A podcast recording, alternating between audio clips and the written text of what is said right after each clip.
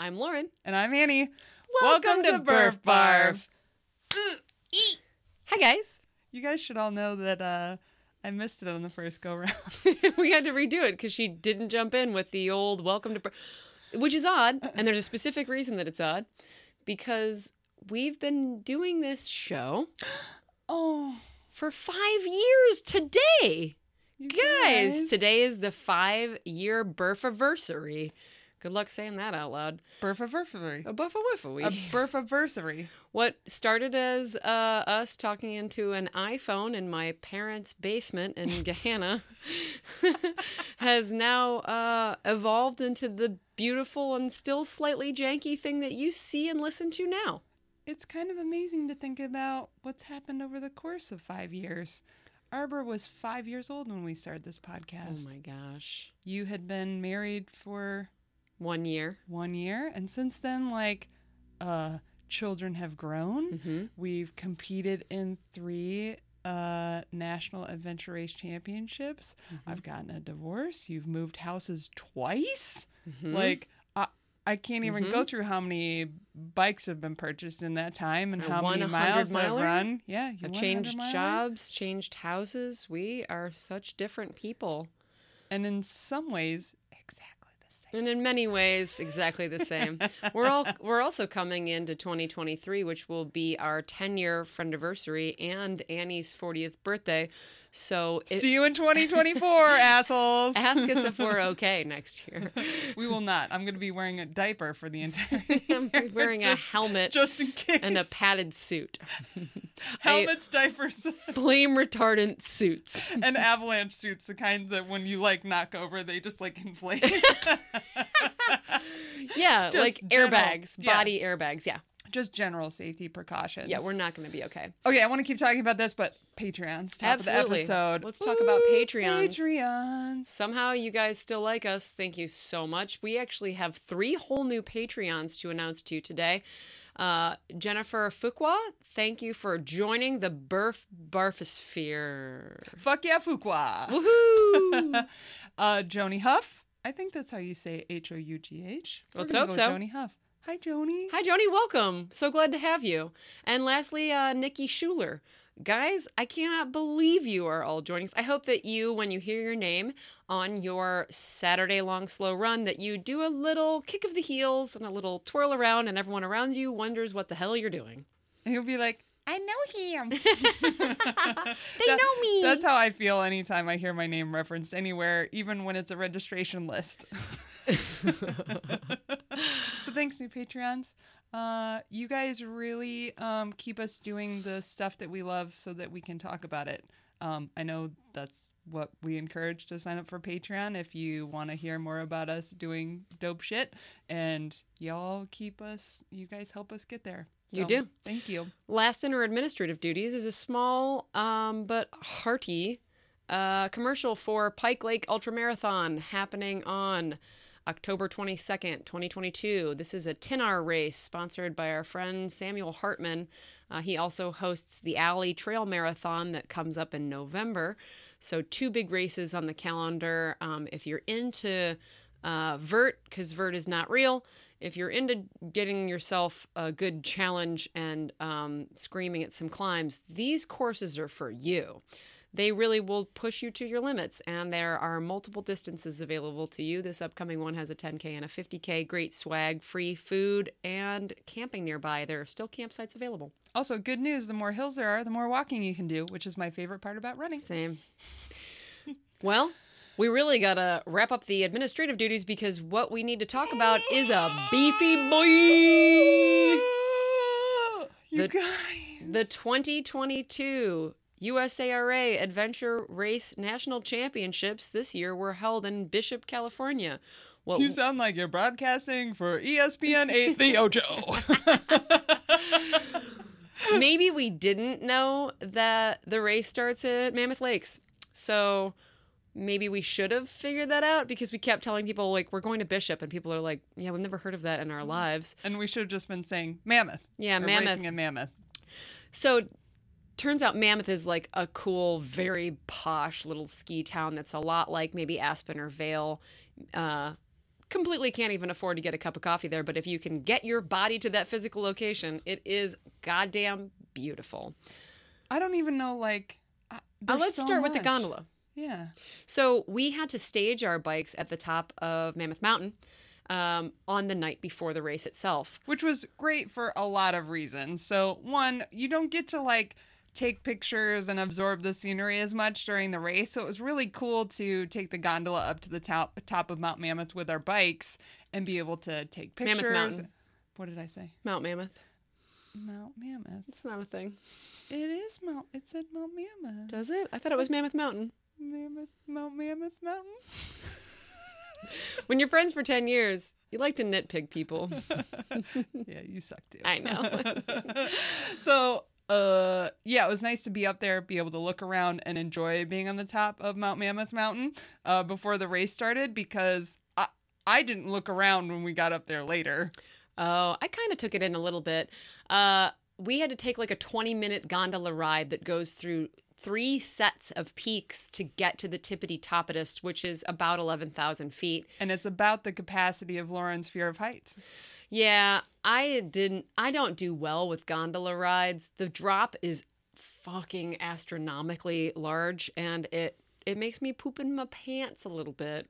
Or but a the, lot. Or a lot, but that's okay, because it doesn't kill me, and I can learn to face my fears. So we stayed. Also, to... we got to see somebody, uh, somebody's butt via a mooning while on the gondola. We're not going to say who, but it really added to the trip. It really did. That also just quelled my fears just a little bit. So we staged our bikes. It was good and windy, maybe like fifty-nine degrees with a strong wind at the top, but three sixty views from the top of this ski mountain. Just incredible, beautiful, crumbly scree mountains in every single direction. No snow, but really like... a majestic view. So it was cool to be able to see that and take pictures, because like Annie says, we don't get to take cameras. Well, you can take a camera, but you can't take phones, so we don't usually bother with that because we're busy racing. Uh, we it was also a good indication of the weather to come. Mm. So uh, we're going to be releasing this along with the episode that was prior to Nationals, where you're going to hear a lot of anxiety in my voice. There was a lot of like intention and thought that this race was going to involve a lot of A, heat, mm-hmm. and B, hills, mm-hmm. and or climbing specifically. Mm-hmm. And to be at the top of the mountain and be like, oh, it's brisk up here, was kind of like, oh, this race might not be hot as balls. Turns out it was only hot for like the last forty-five minutes of the race. At most. Also, if you are interested in going to our Strava profiles, you'll notice that this was an almost entirely downhill race. I just can't get over it. I just have never been to a race course where the race director had the intention of the racers having fun. Yeah, it's weird. I've done a lot of uh, Lazarus Lakes races, and I feel like I've only done races that are intended to break your soul and body. So the fact that we were constantly looking at each other in this race and being like, this is fucking dope. It's just a new experience for us. Yeah. This race did not break me.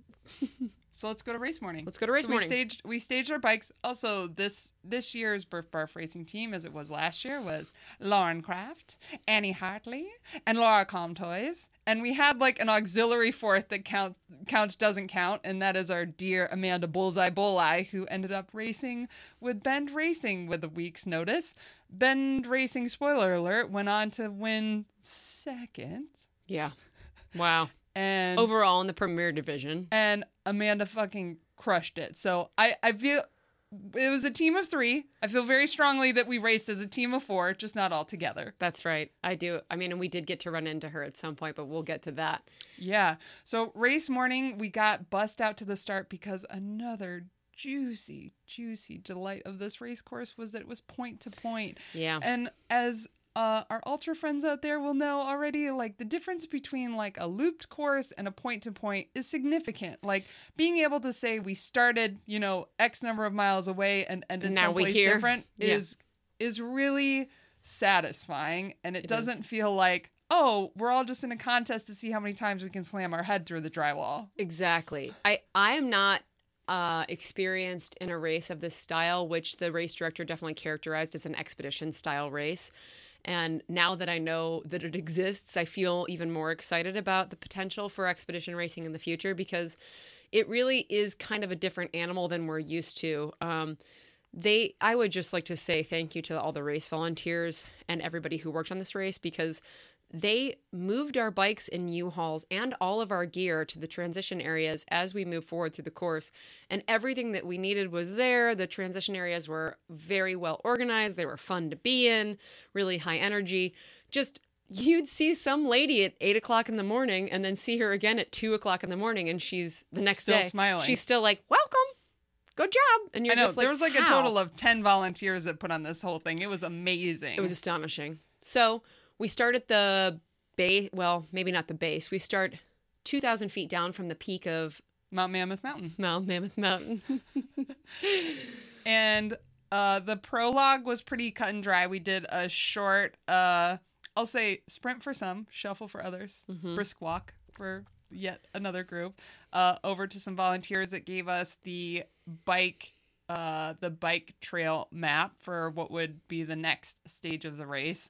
Um, we've been told beforehand that this race wouldn't be very nav heavy and that it would really be about getting ourselves from point A, the start line, to point B, um, the finish line, and that it wouldn't be very heavy on orienteering style navigation. So like to start with, I mean, it was really just go up until you can't go up anymore. Mm-hmm. So we went up the mountain. It was about a twenty-two, twenty-four hundred foot climb to start. Um, this would also be, if I'm not mistaken, our highest mm-hmm. altitude exposure, mm-hmm. which was another kind of like iffy risk factor for our team. So one was heat for me in particular, and the other was altitude in particular for you, and maybe even for Laura, because I don't think Laura was sure what altitude racing at altitude would be like. And I'm I'm like sixty forty on when it affects me and when it doesn't. So yeah, I was really worried, and I was sucking air, but I brought my inhaler, and actually as soon as I used my inhaler, I had to stay pretty slow, but I, I really wasn't feeling sick and overwhelmed the way I have been in the past for things like Trans Rockies or Hut Run Hut. I, I was I was totally fine. I just needed to keep it slow and low. And we ended up yo-yoing with some of our favorite teams, which is yeah. really cool. Yeah, we were around one of the Team Onyx teams, so um, Johnny keeping it Keeping, keeping it, it real. So real. There was a lot of conversation about poo. You're our people. You yeah. understand us. Yeah, I just really like yucky people. I love yucky people. Yep. Um, and we uh, were around um, Team Fragile Flowers. There was, um, for context for the rest of this conversation, there was four teams in the all-women division.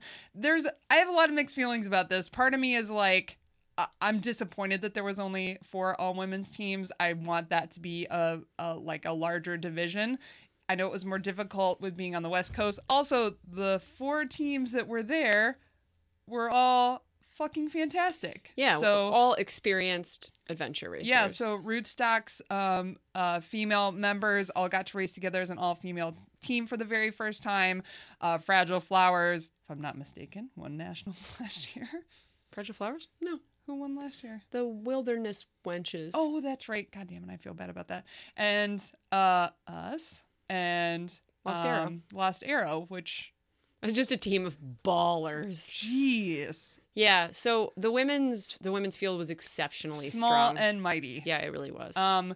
So we were around Team Fragile Flowers. Lost Arrows passed us at this point, never to be seen. Never, never, not once. We, we never saw them again never, after that. Not once. Um, and we... So we summited. Yeah, we summited we... as we got to see people starting the downhill bike section of the course, which was fun and I sketch. had a, a brief moment of stomach drop at the top. When we summited and went to head for our bikes, I saw people sort of descending down this steep hill into the downhill mountain bike sections, and they were struggling to keep their back wheels on the ground because it was so steep and so scree, kind of crumbly. They also happened to be doing so the the way the the way the optional points were referenced in this race were pro points, and so there was there was like a core course, and then there were additional pro points that were only worth ten points apiece versus the fifty points available for kind of like the core course points.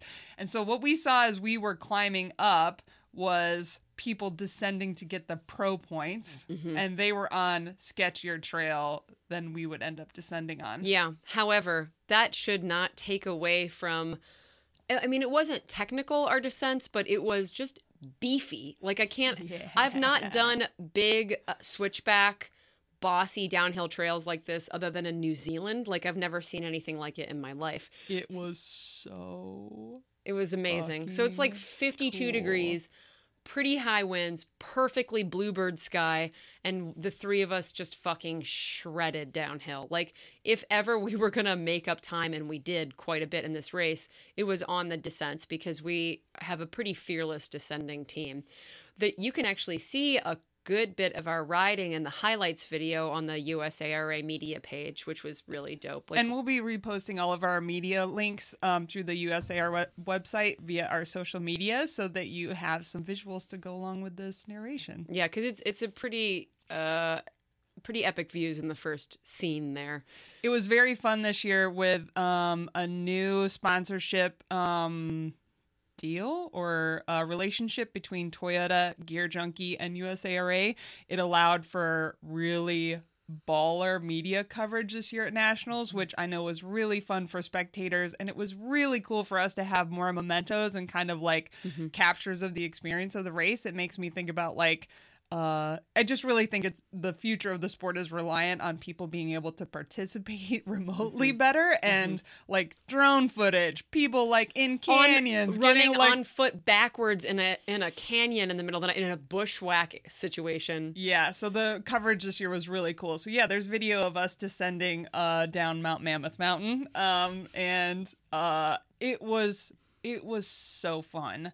Um, yeah, we were hooting and hollering. We were very stoked. As a team kind of like function or note. So we've learned over the last few races that, so for, I'm the weakest uh, cyclist on the team. Um, I, I, or I, I'm the slowest when climbing. There you go. That's more specific. That's I'm the what, slowest when climbing. Because you're definitely not the slowest descender. No, I'm not. So slowest climbing, and in past races, uh, it is it's too stressful for me to try and nav and be the least skilled, least exper- I'm the least experienced cyclist on the team. Mm-hmm. Yes.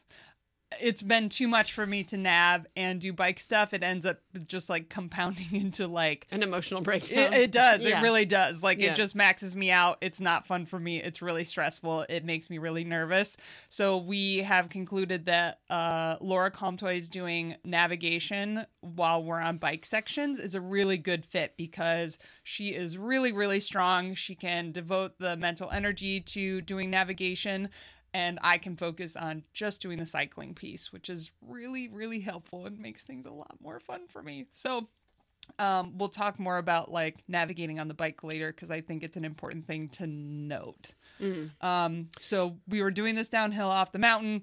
Uh, Come into tree line. Yeah. We're in this beautiful, crisp, gorgeous pine forest. There was quite a bit of navigating as soon as we hit the tree line.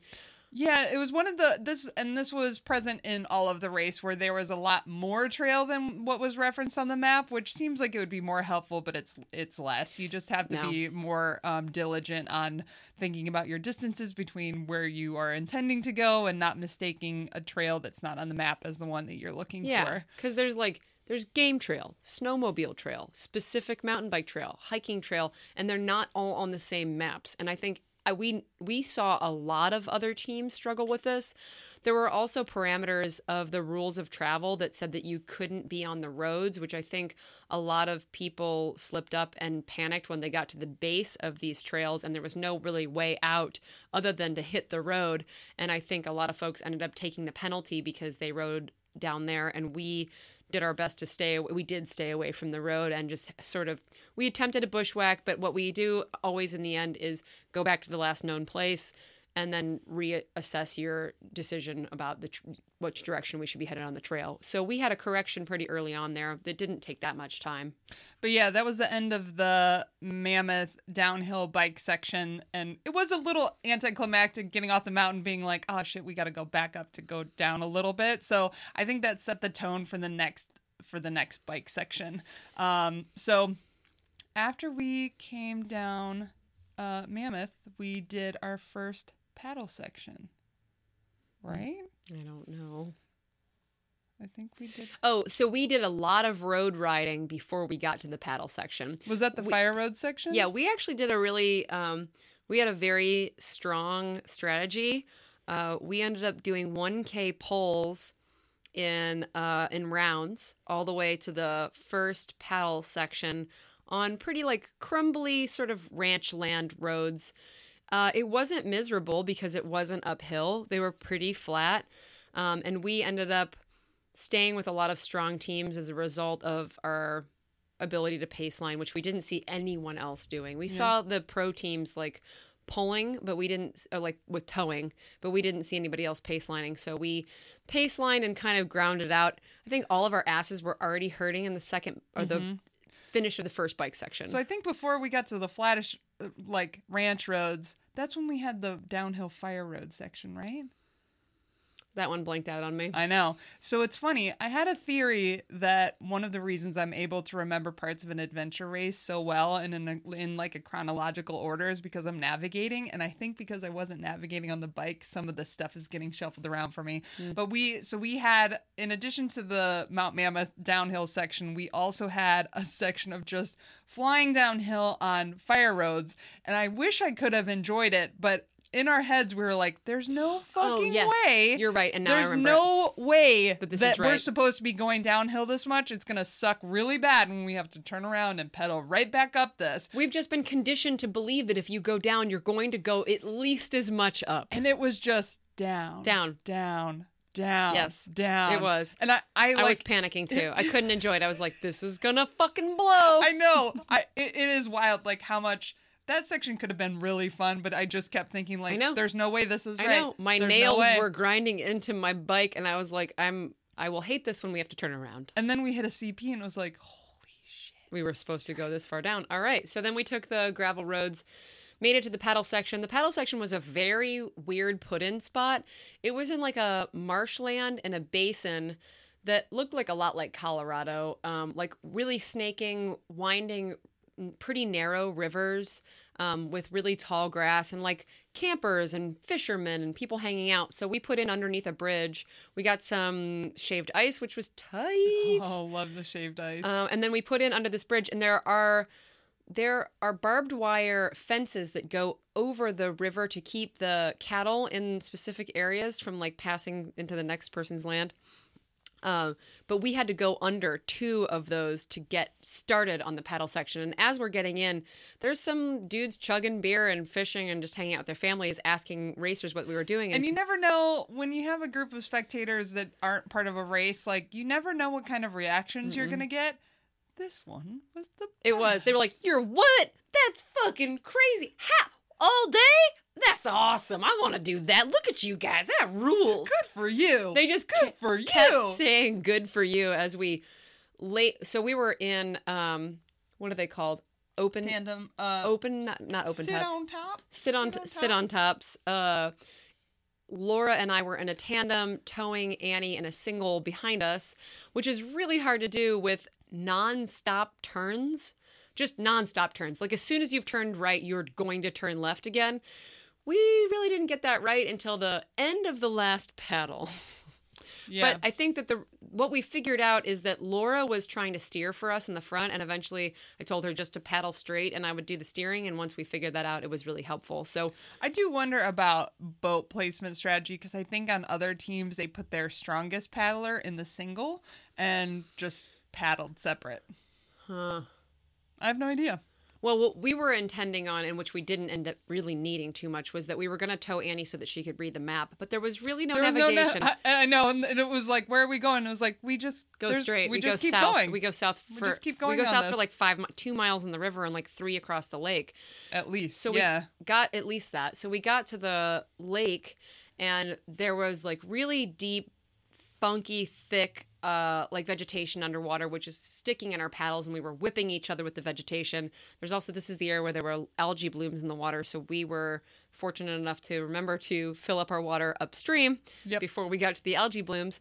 We got about a quarter of the way through the lake when a, a person involved in the race was in a pontoon boat, and we stopped paddling to listen to him talk, and he said, Uh, hypothermia is a big concern. It's going to get cold and very dark very soon. If you, he was like, you've got about a two hours of paddle left, and you've got about an hour and a half of daylight left. And he said, as soon as you get around this rock face up here, the wind's really going to pick up. Mm-hmm. And so we took that moment to go beach our boat and put on jackets. And like when he said the wind was going to pick up, I envisioned like trying to paddle upstream. Um, I, I was pretty tweaked about this because boating really scares me, and I really, really hated the idea that, so we were bouncing off of coasts because we weren't really sure what the best method was to stay away from the wind. Turns out almost everybody went cut straight through the middle because the wind was just as strong on the sides. What scared me was it's like a zero point seven mile swim to either side of the water. So if I fall in the drink, I was just really worried about hypothermia.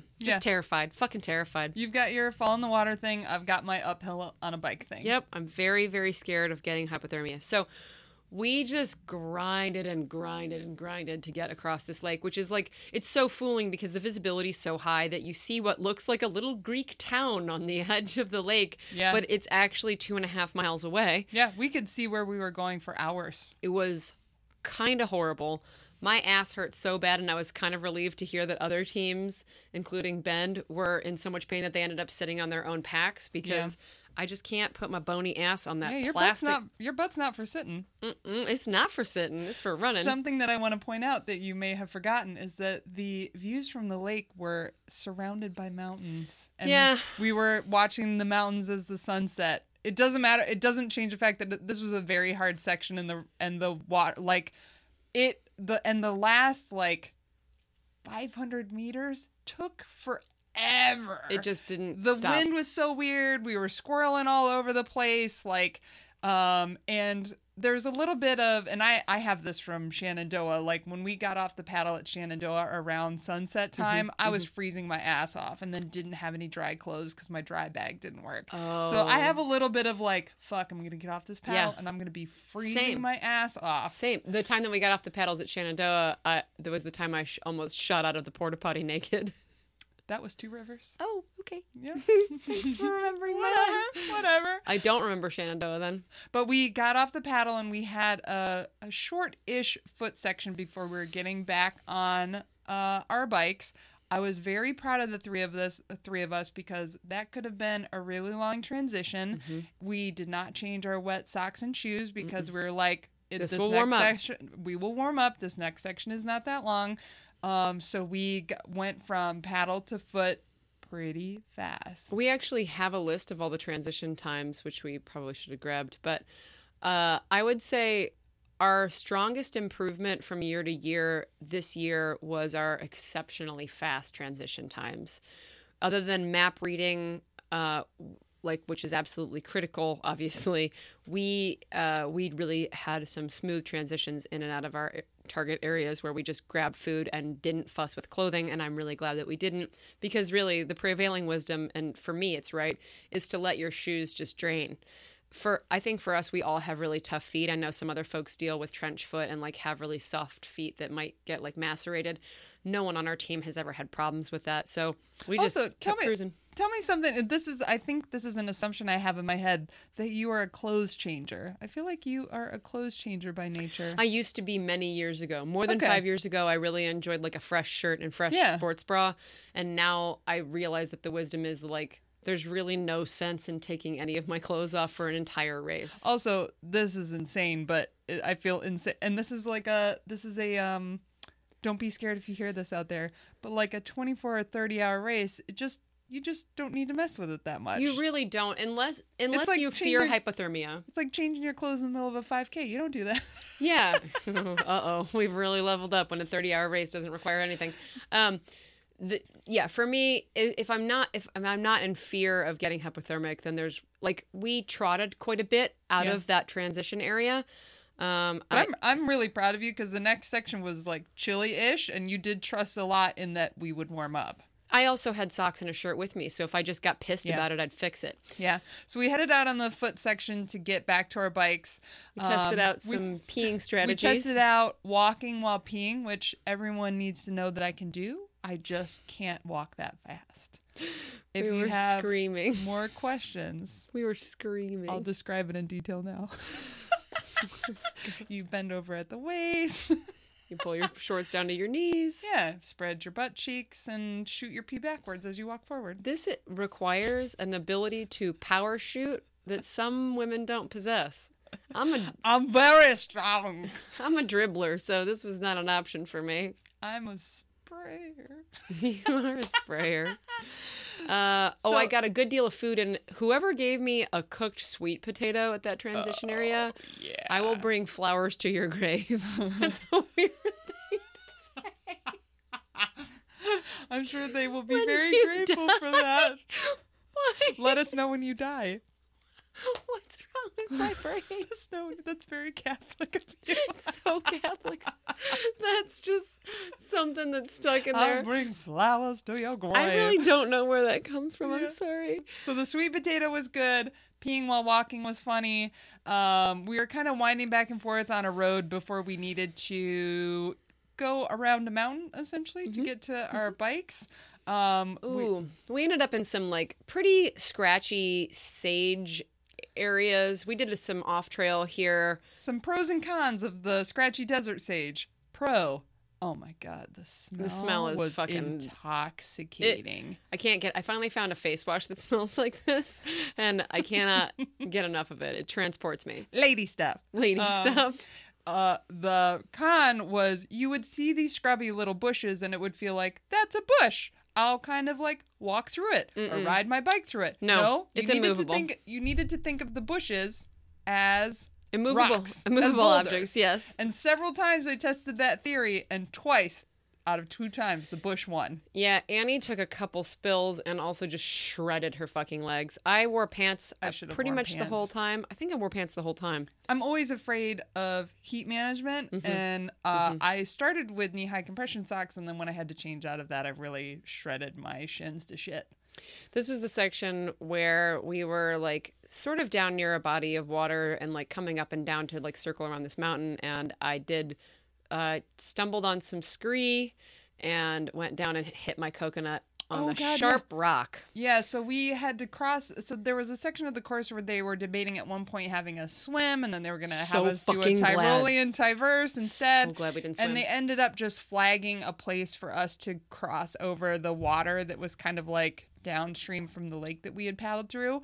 But it did, it required scrambling down, mm-hmm. crossing a small stream section, and then scrambling back up. And as we were walking next to the river, there was boulders on the side, and Lauren managed to trip on trip on and hit your head with the same rock. I did. You like so what made you fall and hit your head? I was stepped like stepped on my own foot. Yeah. And then you it was It was gross. Yeah. And it was scary. I know. Laura said she could hear the sound of my skull hitting the rock. Oh. I was really worried uh, that I might barf. It hurt so bad. It, like, really, it took the wind out of me.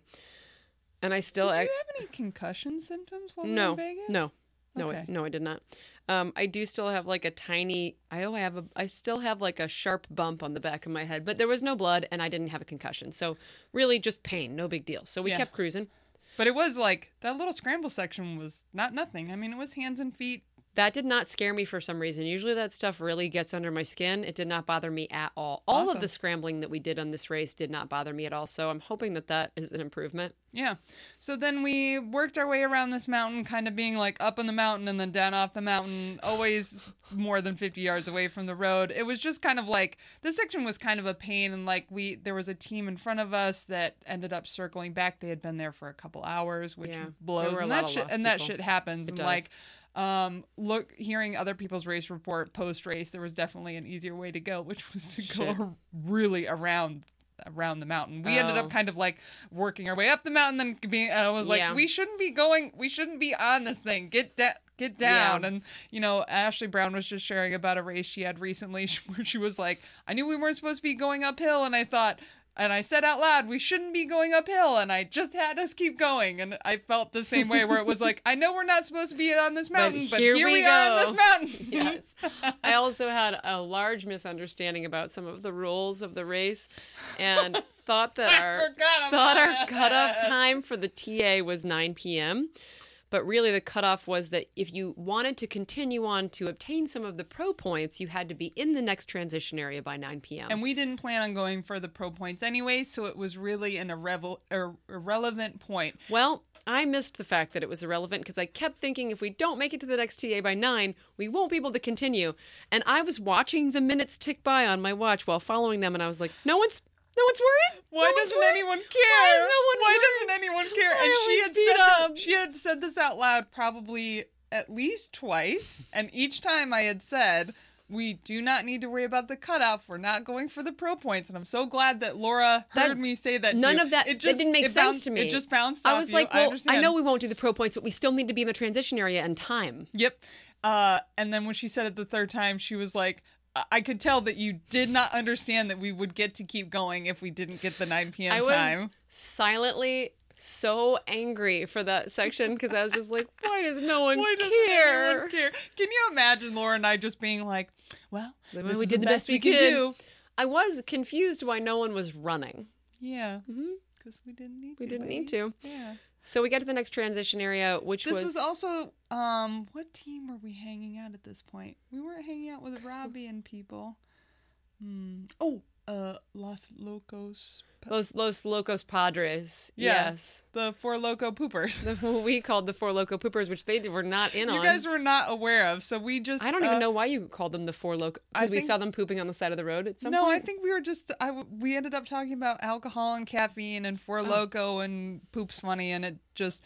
Los Locos Padres became Four Loco Poopers. Yeah, I don't know how. It's late night. It's relatively late night nonsense. So we get to the next transition area, which I believe was right before the canyon. So this is when we were going from foot back to bike. And mm-hmm, this is when we had the windy paved road section in the dark. Oh. So this section was also when we got our next... I don't remember this part. We got our next batch of maps. Oh, now I do. And that's always... I, I've gotten a lot better at this. And actually, this is a good thing to like... Um, to acknowledge mm-hmm. is getting a getting a big batch of maps in the middle of a race can be a bit overwhelming if your brain's not working, if you're tired or whatever. And it felt really good to sit there, work out our course for the rest of the race, and it didn't feel... I don't think any of us felt nuts. We were like Mm-mm. being efficient. We were getting our stuff together to get back onto the bikes. We also got to see um, some other teams. We got to see uh, Rootstock Racing again at that point. They had gone, they had gotten all of the pro bike points. So we ended up being together despite the fact that we were already pretty gapped in points, and got a hug with Abby Perkins, which just... Mm. You're confusing two T As because that was the next T A. Where that we was hugged, the canyon one? Yeah, where we hugged Abby, we had finished the uphill bike and were about to walk into the canyon. When we were sitting, people were eating pizza near us. That's where you where you got the maps. Different T A. So we got maps at the pre-canyon T A? Mm-hmm. Hmm. Yeah. I, I believe you. Yeah, because that's where I was uh, looking at Team Onyx eating pizza thinking, I want pizza too. So... All right, so then we got back on the bikes. Yeah, and then we, yeah, yes, you're right. We went from on foot to on bikes. The only part about this story that doesn't make sense right now is that if we biked that section, no, what about all that weird night biking where we got lost? When was that? Same same situation. Right. Was it the same section? Yes, it, it yeah. was, because I'm thinking about the time oh, of day. Wait. So the section where we did a lot of uphill biking and a lot of getting lost was after the dope downhill section. Yes. Yes. So we did a huge road descent. I should have had the maps in front of me. I know. We did a huge road descent, and then we did a long uphill into the wind climb. But I'm confused about the me part too. where we were off trail on mountain bikes at me night. Me too. The moon was rising, so it had to be around ten o'clock. Mm. Booger. Booger. We, f- we futzed this. Well, okay. We know we were on the paddle as we were going into sunset. Mm-hmm. I know that the foot section was after the paddle. Yes, because it was close to nine. And then we would have just done a giant bike section before we went into the canyon. Right. Okay, so the whole evening bike section, we had a huge road downhill, a huge road uphill in the wind, and then we also spent a tremendous amount of time on these bizarre, scruffy little kind of like... But also, we had the dope next to the river down. Oh my God, there's so many bike sections I'm forgetting. That was all in one That was chunk. all one chunk. Wow, that's a lot of different kinds of biking yes, in one chunk. So we had a road descent, a road ascent. Because the... Oh, that happened after the Rock Creek descent. So we got... So we ended up... So we cycled for a while. We ended up at the Tom's Place T A. That started the section where we were on... these weird kind of like fire roads that interlaced a bunch over uh, in a field. We ended up loop making loops for a long uh, time. An, I'm going to say an hour. an hour. Yes. Maybe an hour plus. Yes. And we just kept missing the turnoff for the small footpath that would take us to a place where we would um, descend to Rock Creek. We would descend. We would descend and do like a little scramble with our bike down and back up until we got to the trailhead for the Rock Creek Uh, mountain bike descent. It it was such a dumb thing, and this happens all it happens all oh, the yeah. time to miss the turnoff for yeah. a tiny because like every all of the other trails in this section were fire roads, and what we were looking for was like a small footpath, and we ended up just waiting until another team yeah. came, and then just being like, we need fresh eyes. Yeah, and we can't be in front. Don't let us do anything. Yeah, you so do whatever you would do. We waited on a team called And Loving It, who ended up. And we do and love it. Yeah, we do and love it. They finally, they were like, yeah, it's here. And we had spent an hour looking for it. So we yo-yoed with them quite a bit. They're an extremely strong team of sixty-plus folks. Yeah. They were ballers. Yeah. Um. So when we finally got to the place where we could start this descent, it was a uh, very steep, very long, rocky, scrambly descent with a lot of um, like fo- foliage over this over the trail itself, large boulders in the middle of the trail, and then also like some fall off on the left side, some like rushing water. It was so juicy and delicious and technical and hard, and we perfect. fucking ripped it. It was perfect. I have not. I can't believe the kind of riding that Annie did, given that last year when we did some very technical, that Annie just got off her bike and was like, I fucking hate this, I don't want to, we're walking. And then this year, rode things that I I feel like are a nine out of ten technically challenging. It's because when a race doesn't have climbing on a bike, I'm a whole person. You're a hoss, because I- what the the I mean, you had the right bike for the job. I did not have wide tires, nor did I have full suspension, so I was getting bounced clean out, and I don't have a dropper. I had the wrong bike for the job, but I still managed to have a ten out of ten amount of fun on this descent. I, I also was just following Annie's line, which I didn't think was going to happen this early in her mountain biking career. She was just really whipping around boulders. So it it was like... What she was willing to ride without even looking at it was mind-blowing. Like, we did multiple drops, at least ten drops on that descent. It was so rowdy and fun. Like, I wish we had, like, drone footage of the three of us going down, because I just felt like, we are amazing. I mean, I would say that that riding is some of... Uh, I'm most proud of that riding, of all the riding I've done in several years. And it was, I mean, it was so fun. But to your point, like, the parts were, like... There were tree branches and stuff over the trail. We were we rode like we rode through we rode like bamboo. A fifth of that blind. We did, and, and the fact that Laura was leading us totally blind, she was just screaming like rock, bridge, bush, and we weren't really stopping. We yeah. just were glad to know that it was there. And there were parts where like the boulders were so close that like your bike couldn't fit through it. Like you, you had, had to, to step on the rocks to paddle, like paddle yourself through. Oh, so.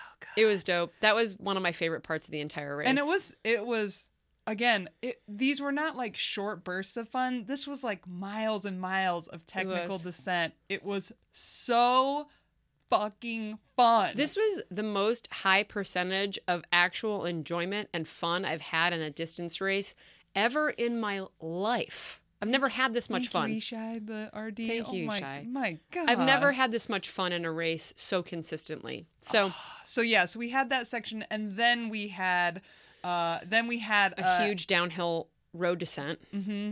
and we had an ascent, or not even. It wasn't even like climbing. It was just kind of like undulating up and down into the wind. No, it was a solid climb. It was not equal to the amount of. Downhill grade. No, no, no, no, no. Anyway. It was like a couple miles. Yeah. So once we finished that ascent, we turned right, and then we got to the next T A, where we were dropping our bikes, that's where we saw Abby and her team. They were they seemed highly energetic. I ate a bowl of plain ramen, which with no powder on it, which was just what the doctor ordered somehow, is lukewarm, crunchy, plain ramen. I think I had three chocolate chip cookies. I couldn't eat the cookies, but I did have a good time chugging noodles.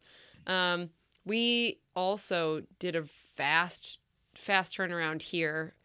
Um, and got back on foot to go to the canyon, which I was pretty worried about, but we all had no concept of what the canyon would look like. Mm-hmm. In my mind, when I hear canyon, I can only picture a slot canyon. Yeah, deserty. Deserty. Well, this was not a desert. This was... Also, just want to acknowledge, you were absolutely right, and I was absolutely wrong that that's when we saw Rootstock Racing, because Abby was like, maybe we'll see you in the canyon.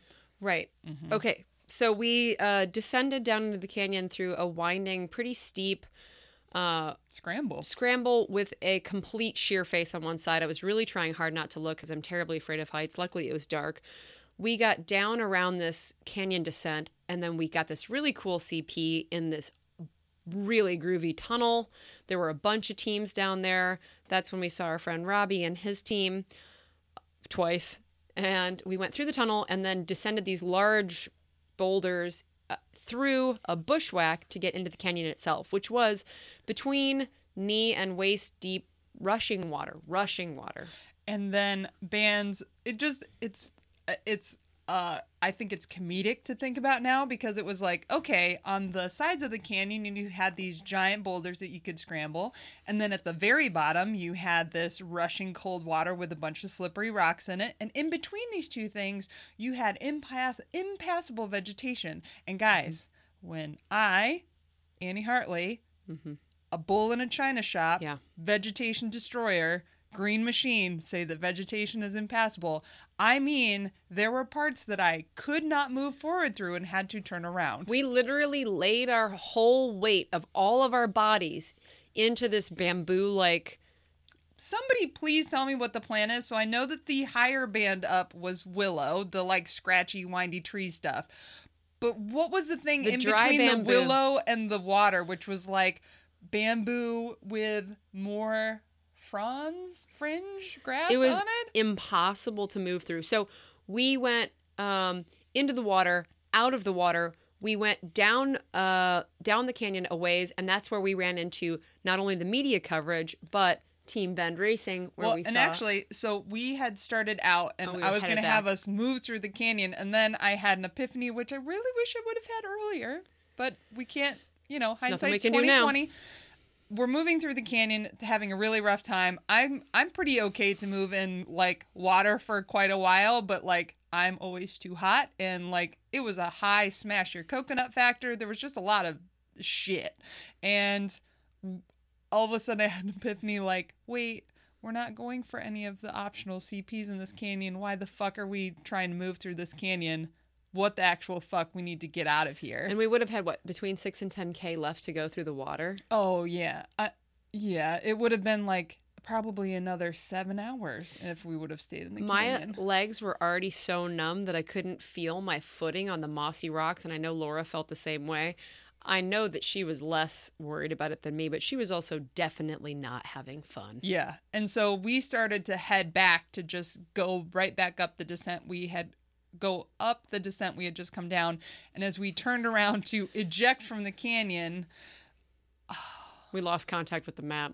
Oh, well, no, I was going to say we saw Bend Racing, and then we lost contact oh, with the map. Okay, yeah, we saw Amanda, which was amazing. We screamed in her face, and there's footage of that, which we will somehow obtain. Yep. But that was lovely and exciting. And then we went too far upstream to try to get back out of the canyon, and then corrected, and then hopped out of the canyon. And before we say we corrected, I had a moment where I was like, well, guys, uh, I don't know how the fuck to get out of here. So there was a moment. This was one of those moments in my racing history, and I've had them a few times, where I just think, I live here now. I die. I live and die here now. We'll never figure out how to get through that brush and over those gigantic fucking boulders. I sleep here and die here. Also, in my head, because I didn't intend for us to go back out the way we came in, my brain didn't file away anything. I don't yeah. need to remember what the tunnel yeah. looks like because we're not going back there. So trying to look at it no. coming back. But there was a lot of good things that happened in this moment. One, I did not feel like hopeless as a navigator. Like oftentimes when uh, something like this happens, I feel a lot of like self-responsibility and I'm like, shit, like what are we going to do? Like it just feels really bad. And I felt very much like I was just like, well, I, I can't do this. Mm-hmm. So we need to figure out how to do this. And like, we all wor- worked really well as a team to like, remember where we had to come in, like to think about what we were looking for. And I just, you know, I just had to resign myself to the fact that like, I couldn't do any, I, I yeah. couldn't do it. That's okay. Yeah. This is also the moment that my stomach flipped from eating fourteen tacos in a parking lot the day before. And my stomach went, fire sale. I'm glad we didn't just skip to getting so out of the canyon. We are in the densest brush. Please so tell me you're dense. Just gonna go for oh, it. I'm gonna go for yes! it. Yes, the densest brush possible. Where like if you look down, there is like right around knee or butt height. There's just webbing of the the ground's not there. The That's gr- just where the plants become the plants dense enough are, to step on. The plants are so dense that you can walk on top of them, and they're about knee to butt height. This is also this this the moment where I was trying so hard to push through vegetation that I, you guys got to get a peek into my self-talk. Oh yeah, Annie was like, "You got this, Annie. You got this, Annie. Come on, Annie. You can do Come this. on, Annie. Come on, come on, Annie. You can do this." And afterwards, they were like, You you kind of scared us. I was we like, you were, guys, that's in my head like eighty-nine percent of the time. We were a little bit scared, like, Mom's not okay. Well, so before we tried to bowl through the rest of it, I was just like, oh my God, my guts are so upset. So with Annie and Laura, literally, like if you... Touching elbows. T- we were touching each other's arms, essentially, because there's no direction to move in. We are literally trapped in three sixty by, like, where the wild things are level brush. Like, no movable way in any direction. And I just thought, I have to poop here. So I... Barely. I didn't even bend my knees, really. I just, we don't have many thresholds left, and this was like one of the last this thresholds. This is the last one. To, to poop next to your friend while touching them, essentially. I pooped, and the poop did not fall through the vegetation. It stayed like four feet off the ground. This was definitely not no like, leave no tra- trace principle no, compliant. I know it's not. It was not, an emergency. It's not, and I'm sorry, but I was gonna poopty poopty pants. Yeah, so, I mean, rinsing her poopy pants out in the river wouldn't have been good. No, either. There was gonna be poop anyway. You sliced it. Ew.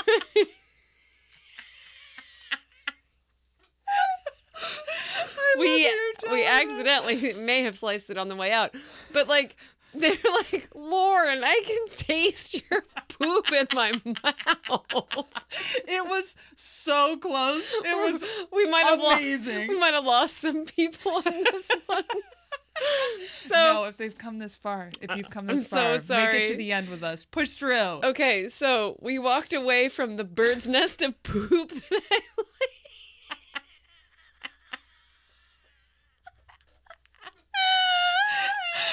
So glad that we're recapturing this because I kind of glossed over that in my oh, mind. Oh, it'll not go away for me. Uh, we managed to finally find the trail up out of the canyon. We, it, to, it's funny because on the way down it felt like centuries to get down there, yeah, and on the way up we were, it felt like it took like six minutes to get out. I don't know how. Which was insane. Like uh, we were all gearing up for like, okay, and then we're just gonna grind away at this climb forever. Oh, we're gri- oh no, it's done. Oh hey, yeah, it felt like six minutes to get out of there. Oh, and then had a really uh, a nice really time nice with volunteer. the volunteer at the T A. Uh, I think he was just there. It was a parking like lot. A safety person, but yes, he was providing mutual aid, not. Exclusive to us, not including to hand us. warmers, which my two cold little wet babies really needed, and put directly in their pussies, into, put directly into our underpants. When you've been standing in a yeah. like a fifty degree rushing river, your pussy's cold. Which I had never. I don't know that my pussy's ever been cold. Oh, like ours were like painfully cold. So I guess we, I'm not trying hard enough. We shoved hand warmers into our pussies after pooping in a bird's nest and headed up out of the road. So thanks, volunteer, for keeping our poopy pussies warm. I'm gonna pee my pants. So Yeah, so then we took this, we took the road uh, that essentially ran parallel with the canyon to get the um, point at the other end of the canyon, which was the right move. Actually, turns out that was much longer than it looked like on a map. And oh, I think I knew it was going to be long, but it doesn't matter because the canyon would have taken us forever. Of course, but yeah. Other people's teams, I forget who I was talking to on another team, but they were like, I looked at that map, oh, it was Robbie, and he was like, it just looked like couple hundred meters, and I was like, I looked at the map and thought the same thing, and he's like, what did we look at incorrectly there? So, yeah, it was a, it was a, it was a couple miles. It was several miles down to the base of this road. This was my my stomach flipped for a good this hour was a very, to two hours. This was a very poopy section, but at at the same time, like, I don't think you were sad about it. Oh no, I just I thought it was gonna be the rest of the race, but we somehow tied that off at the base of the of the descent. I feel like we were pretty silly at this point too, mm-hmm, like, and silly. We were looking at the stars a lot because mm-hmm. the stars were beautiful.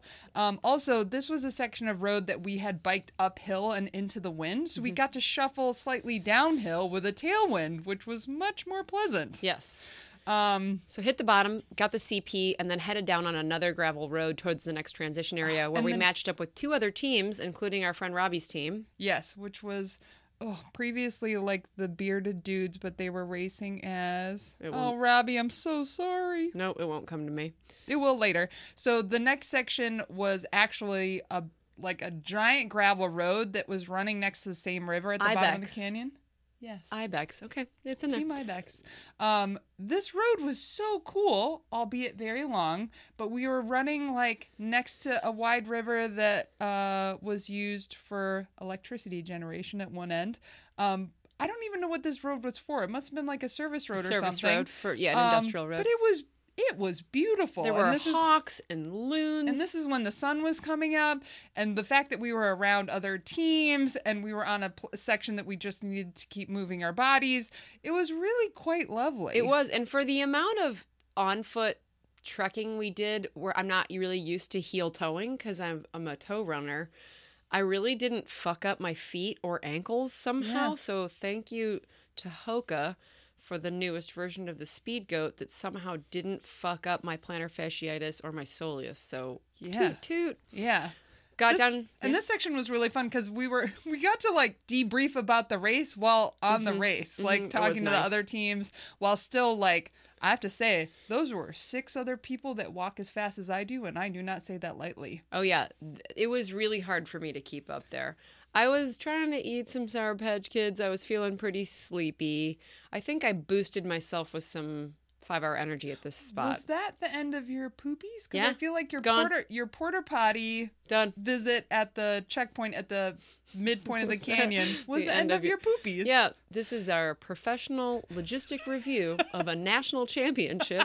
And she just asked me if it was the end of my poopies. Well, and I made a note after this, after the race, usually when your poop fire sale starts, it doesn't end nope. until the race is over. Absolutely. So the fact that it ended, that well, says something. I'm the dummy who ate a bowl of beans, a bowl of rice, and not exaggerating, twelve tacos over the course of eight hours the night before the race. She's not exaggerating. I spent part of the night rubbing her tummy. I, I just...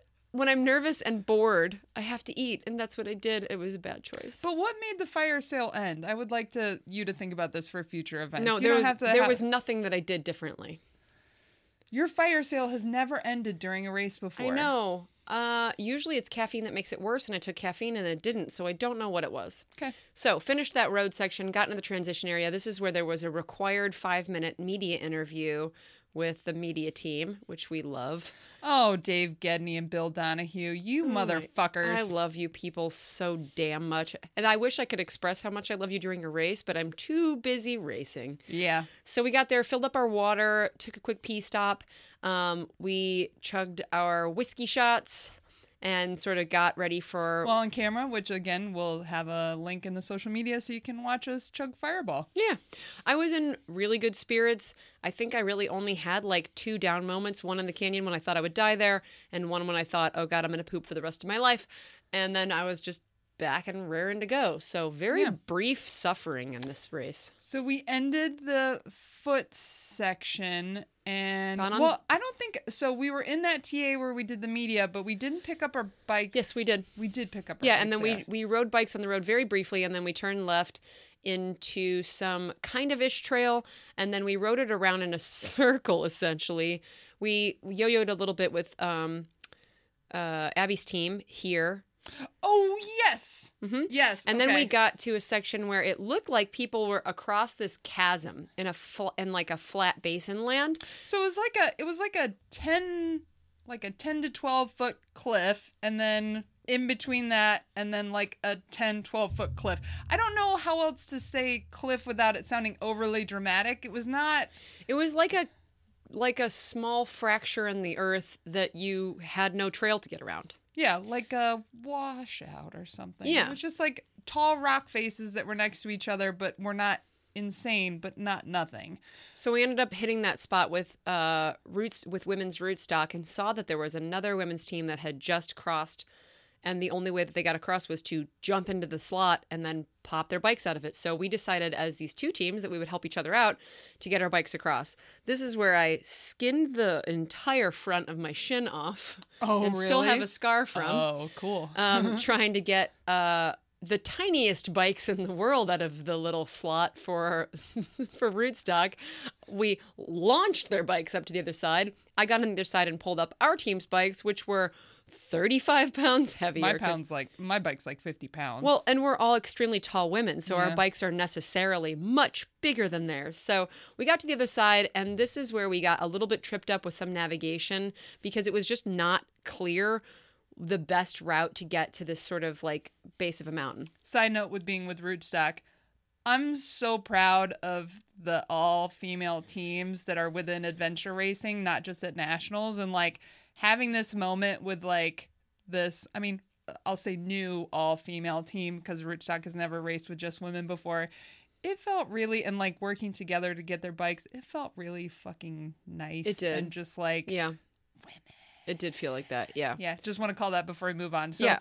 So we got to this part where the nav was just a little bit tricky, because there were at least three options to go, either through, around, or up over this hill to get to the next Uh, sort of gravelly road section of like fire roads and ranch roads. We ended up just kind of bike whacking around in the bushes for a while. We got a little bit confused and turned around. We ended up seeing, again, saw Bend Racing. They were towing on this section. They were towing in a three, three tier tandem tow. And we saw that, I think that they went the low route, because there was a high route mm-hmm. that you could go.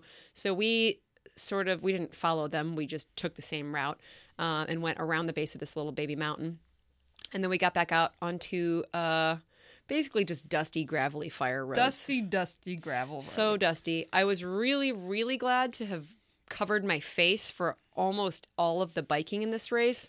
It was a very dry, dusty race. So you did a good job, especially being behind me on my bike, because my bike fucking kicks up a lot of shit. Yeah. So the fact that you were behind me so much and had glasses and buff up was really good. I didn't wear my glasses for a lot of the race, and, and my eyes, eyes were, were bloodshot. Bloodshot. And I was not the only one. There was a lot of no. there was a lot of racers that ended the race with just red eyes. I just know that my lips completely split open if I have any kind of mountain exposure for more than like two hours at a time. So I was just covered in sunscreen. Covered with a buff. I was just doing everything I could to protect myself against yeah. the wind and the dust. And we did really good with hydration management. I don't think we ever went through a spot where we were too dry no. or where we were carrying an excessive amount of water either. No. Um, and I think that was a benefit of it being an expedition style race like it was. Like it really was just think about what the next leg is, and that's it. And carry as much as you need for the next leg, and then you'll be back to your gear bins, which we did is cool. Purify all of our own water. Water was not provided at the T As. Yeah, which it's funny, and I'm glad you said that, because I think in my head I shuffled away that at some point we got to fill our water at an we did aid not. station, and we didn't. So we had to filter our own water. Yeah. So, and people always get grossed out when I tell them I didn't use a Sawyer, that I used tablets. I'll tell you, I've used tablets in probably ten adventure races now. I've never gotten sick, and I have been very close to some contaminated water and still yeah. not gotten sick. Yeah. So, so far, so good. So far, so good. So, yeah, we did the Dusty Road section. We were getting to the point of the race where everybody was kind of, like, coming back together, which was cool. As you mentioned, like, seeing Bend Racing, which means that Team Vert was right around them somewhere. I think we saw two, one or two of the Team Onyx uh, groups at this at this time. Yep. Um, and then... I don't remember. So we did some, like, we were allowed to be on the road at this point. So we went in and out of these sort of, like, fire emergency roads and back onto mm-hmm. a main road uh, looking for a C P that was at the fence of, like, a, a fire road. Mm-hmm. Um, I, I was starting to get a little bit tired and a little bit crispy. I think we all were. We were coming sort of to the, I mean, actually not, given that we had two more legs. Mm-hmm. But it felt like, God, I was a little bit ready to be done. It was starting to get a little bit hot. I mean, it was only like nine or ten in the morning, and it was, I was cooking pretty hard, but we, we were. And the gr- race is thirty hours, and it started at eight, eight thirty, so it was going to finish at two thirty. So it was, it was challenging for it to be like ten a.m. and to feel like. We have a day know, of racing left. Yeah, we still have today. Two more legs, yeah. yeah. So I was kind of wrapping it up in my mind, which was probably not the best idea, but we pacelined on the road for a while. We stayed pretty focused and strong. Um, there was some discussion after we got the C P at the fire road that we would have to consider time for finishing the last paddle leg. Yeah, and so it was good to... So one of the things that's hard on the point-to-point that I was worried about is not having good opportunities to cut out things as needed. So one of the things I kept in the back of the, my mind for the end of the race was they had said, hey, you're going to look at the last paddle on a map, and you need to... take into account that it will take longer than you expect, because it was another very windy, actually mm-hmm. even tighter, tighter turns on the second paddle section than there was mm-hmm. on the first. And so I just kept it in my mind, like, hey, if we don't have like four hours to do the last paddle section, or if we don't have four hours by the time we get to the T A at the beginning of the paddle section, we should probably not do the paddle section. So we had exactly four hours when we arrived at the final T A. Yep. So it was like, okay, we're going to do the paddle section. And I was very nervous because paddling is not our strong suit. We still kind of don't know what we're doing. Mm. And it being like windy and stuff, it was just like, I don't know how long this is going to take. We don't have like navigation opportunities. We're we either were in or out. Fucking flying. We were in the T A for probably Probably three minutes and ten seconds. I was panicked because I am scared of paddling, no matter what the temperature outside. It was probably like seventy-eight, eighty degrees at this yes, point. Yes, I know, but the water was cold and I'm scared. Uh, also, we were just like really rushed, which was causing the stress situation to feel very high. Yeah. So we rushed the boats in. So with this T A had a, so the boats had a really weird put in here. So it was like the shore had been like kind of washed out. So the edge was like grass, and then the, dr- the, drop, the drop was like in was three significant. Feet. And then the water, like it was very deep. So you couldn't even get in the water and then get in the no. boat. And so like, Lauren, you were in there like at the very edge and like held the boat for Laura to jump uh-huh. in and then and wiggle then forward s- and then you kind of like flopped in. And slid in. And then you guys were like, hey, Annie, how are you going to get in your boat? And I was just like, hey, I'm just going to figure it out. So I took a running leap, like a so running start. I put, I put my boat in the water and then was just kind of like, and then it started to move away from me and I was like, I don't really have another option. And I jumped into the boat. And slammed her ass into the boat and didn't flip the fucking boat. I'm It it was the most astonishing feat that like of physics, frankly. That you've ever heard. That I've ever heard. We just heard her slam down and we thought, well, there's no way that turned out good. And I said to the volunteer that was there, I was like, I'm so glad you saw that. And they said, I wish I had my phone recording. We were all like, yeah. It was insane. It was amazing. It makes me think of a story Laura talks about where she like was sitting in the boat and then just jumped out of the boat while racing with her other team, only mostly lost, and just found herself standing in the water next to the C P and was like, how did I get here? Oh, amazing. That's what I felt like. I was like, I was on the shore. Now I'm in the boat. It was insane. So we had what we thought was up to a two and a half hour paddle left for the final section. I actually had in my mind that it was going to be three, three hours. The, so the estimate was two, and we were adding because we're slow. So we took off, and like uh, we didn't even. I, I don't think we even tried to tow it first. Or mm-hmm. no, did we tow it first, and then we went off the tow? Yeah, we went on, off, on because the. The river, the water just went back and forth so tight, like, and on each side there was the same vegetation that was at the edge of the canyon, so it was not like a hospitable shoreline either. No, and we kept whipping, cracking the whip on Annie, so we would turn left really hard and then send Annie into the bushes on the right, and she was like, I'm fine. So we had a set. So then we, that was on tow, and then we did a part that was separate. I had some anxiety about if we were not on tow that you guys would pull away from me. I was able to keep up for the section that we were separate, which felt really good, and I think it was easier to direct, but like that wasn't a pace that I could keep up for the whole time. And eventually you and Lauren, you and Laura settled in. Yeah. And yeah. I uh, figured out how to not get like bullwhipped. And then you into fell the asleep bushes. While sitting up. I, I, this was my sleepiest part. I like, I was like actively singing and still felt like I was going to fall asleep. Like yeah. it was, it was very overwhelming. We got a little slap happy. We sang a bunch of songs. We talk about all the things that, like, if you could dream up anything that you want in the world, what would you have right now? Mm-hmm. Like a cold, m- cold Sprite, a, a back massage, and being in a cold movie theater. Oh, and I think I said a burger and fries and a two carbonated Coke. Yeah. Yeah. I love a Coca-Cola that has too much bubbles in it where it burns when you drink mm, it. I love that too. Gets the dust off there.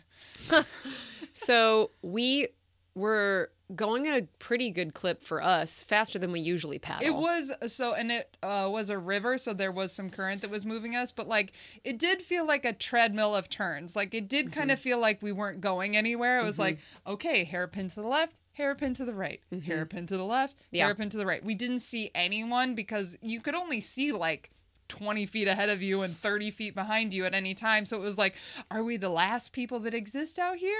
Well, no one you knows. know, is anybody around us? It all looked the yeah. same, and it really felt like, and also like, again, navigation wise, I wasn't doing any navigation because it was mm-hmm. like, we're going to go until we get out.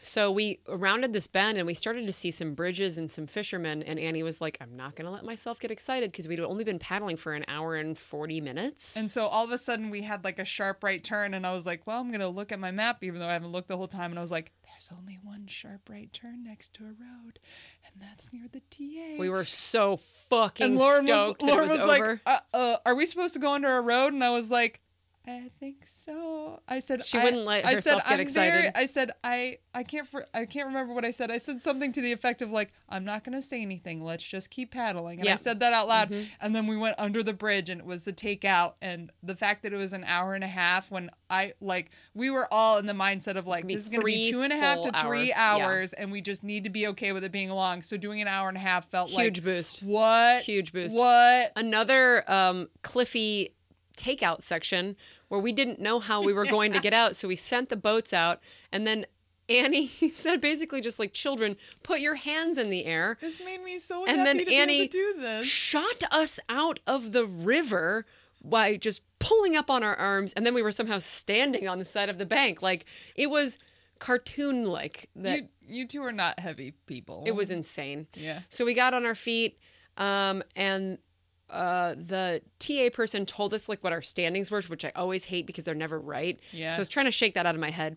Um, but we got to the road, and we had a five K walk trot to the finish in Bishop. This was the hottest part of the race, which was interesting. And it was. I think it was pretty easy to be grateful that that was the hottest part of the race. So it, it didn't feel like, ugh, it just felt like, this is the hottest part. We thought it was going to be like this the whole time. Mm-hmm. Okay. But it was it was crispy hot. It was very hot. So we walked on like kind of a city-ish road with like a lot of ranches mm-hmm. nearby.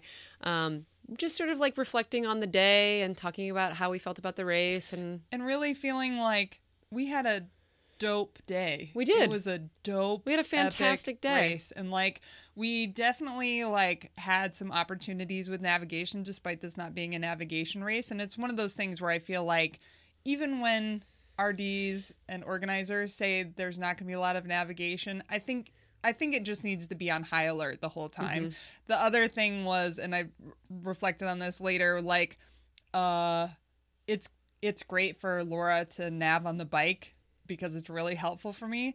This race was so bike heavy. It nav. was so bike heavy. That's a lot of navigation for one person to take on. Like, mm-hmm. so I think in retrospect, I would have taken nav for even like a third of the bike time just mm-hmm. to give her brain an opportunity to refresh. Cause that's, it's a lot. It's so much. Also didn't, with the fact that there was so much down to downhill, like I was so grateful that we all got to bike together, because mm-hmm. I feel like you and Laura get to bike together and True. I do as yeah. hard as I can to not like pass out mm-hmm. behind you. Mm-hmm. And we got to ride together. It was a great we race. Got to ride together at this race. So we were t- like, this is our best physical effort we've put forth together. one hundred percent the fastest we've moved through space. Yep. And so we were talking about how like when we finish, like, none of us even feels like we need to cry. We had this great adventure. It wasn't no. like we worked through all this emotional stuff or yeah. that it, you know, that like, and I, I feel like um, somebody asked me like, well, did you feel like you didn't cry because you didn't like push as hard or something? And I was like, no, no. I, I feel like it, it just didn't take a chunk of my soul. It was fun. It was just a really it was. Fun it was a race. Fun, really a fun race. So we talked about how we were going to cross the finish line, and none Not of us cry. really felt compelled to cry. And so we get to the park. We can see the blow up arch for the finish line. We all run in together, like finish this great race. Like, there's Amanda Bullseye team. On my Amanda left. Bullseye, our fourth, our fourth ghost uh, teammate that Racing was not with Bend. us. And, and so the Laura and Annie are talking to the media people about like, how do you feel about your race? And I leaned to my left into Amanda's face and I said, how did you guys do? And she goes, we got second. And it was like, it, I got a lump in my throat and I couldn't even help it. I was like, I'm so proud of you. And then you were like, tell, tell them how you did. And Amanda told Laura and I that she got second and we all cried together. I'm so proud of you. I'm so proud of you. I was so overwhelmed. So overwhelmed. Just an amazing person who just races with kindness and integrity, and just all around tough, wonderful person. And I feel like I'm your parent or something, Amanda, because like Amanda got the notice to race a week before. She jumped in on our hotel stuff. I drove her bike out with all of our bikes, and we just made it happen happen with her. And mm-hmm. like, I feel like all of us do such a good job of just like poking each other forward, and for this to be like the next mm-hmm. thing for Amanda, and for her to finally get an opportunity to like really empty her tank mm-hmm. is amazing. I agree. Women in A R. Also, Stephanie was also crying at the finish line yeah. for them. Oh, and Stephanie Ross was all over the course. She and was. Man, Stephanie, it makes me feel so good to see your face out on a race course. So jazzed and supported and excited and loved. It, it's really, really wonderful. It makes me feel like a piece of my, ho- my home is with me. Mm, me too. Yeah. Me too. So, yeah, we finished the race. Uh, we slept while we waited for the award ceremony, which was, it's always just a weird transition. Yeah. Um, but that was our, that was our nationals. Oh, we got third out of fourteen. Oh yeah. We got a third. We podiumed. It was our goal. So we're, as we were talking before the race, we were like, well, we're either going to get last or we're going to podium. And now I feel like we're either the third best in the country or the second worst. It's really a weird thing. Really, yeah. I would say that any women who showed up to this race and finished it are exceptional people. Mm-hmm. Mm-hmm. And they announced uh, the Nationals location for next year, which is Vermont. Which we're very excited about because that's Super our teammate Laura Contois' homeland. Mm-hmm. We can't wait to see where. Uh, and I just uh, thanks to all the teams that were out there. Like, it feels... It it just feels really good to be around every everybody. Quick shout out to those who uh, ran and completed or did not complete the Barkley Fall Challenge, which is on the same day as Adventure Race Nationals.